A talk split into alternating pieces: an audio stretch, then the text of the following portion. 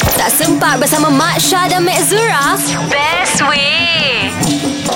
Doktor, betul ke semua orang ada resdung? Sebelum kita menjawab soalan semua orang yang memijak residung tu kita kena tahu apa tu residung.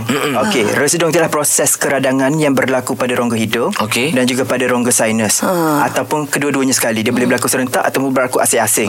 Dan semua orang boleh mengalami residung sebab semua orang ada hidung dan juga ada sinus. Ah, Oh. Okey, cuma yang berbeza dia sensitif ataupun do- eh, kita ni terlebih sensitif ataupun kita sekadar biasa saja. Terlebih sensitif ni biasa kalau kena debu sikit dah tu jadi. Ah. Ada hypersensitif dan biasanya hypersensitivity ni berlaku secara keturunan dalam keluarga. Dan kadang-kadang kita bukan sekadar residung. Dia yang keturunan tadi tu dia menyebabkan eczema dan atopik eczema, asma, dia satu faktor. Ah. semua tu asma, eczema dan juga residung tu dia faktor etopi dari darah manusia lah Ah. yang diwarisi daripada generasi ke generasi. Okey. Dan- Syah dan Mek Zura akan kembali esok di Gegar Pagi Permata Pantai Timur.